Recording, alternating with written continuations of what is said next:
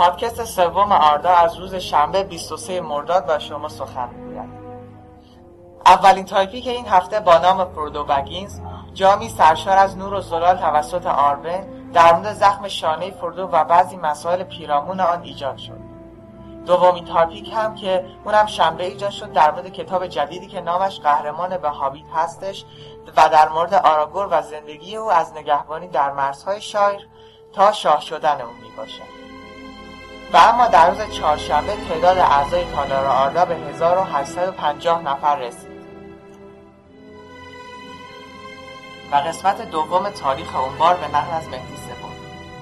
در سال 933 دوران سوم شاه ارندیل اول اونبار رو فتح کرد و اونو به گاندور اضافه کرد. سال 1015 دوران سوم مردم هارار شورش کردند و اونبار رو از چنگ گاندور درآوردند شاه کریاهار 35 سال اونبار رو محاصره کرد و در نهایت سال 1050 اونبار و بخشهایی از هارات رو تصرف کرد و لقب هیارمنداکی فاتح جنوب رو به خودش داد.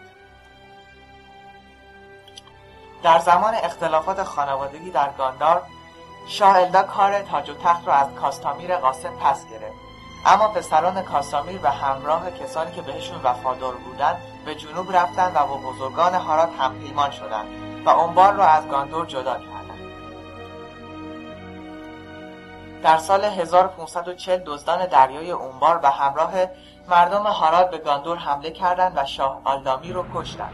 اما بینیاریون پسر آلدامی در سال 1551 این شکست رو تلافی کرد و بار دیگه اونبار و هارات رو تصاحب کرد و لقب هیارمنداکیل دوم رو گرفت. سال 1634 آنگامایته و سانگاهیاندو نوه های پسر کاستامیر به پپولاویر حمله کردند و شاه میناردیل رو کشتند. تا سال 1810 دزدان دریایی بر اونبار حکومت کردند.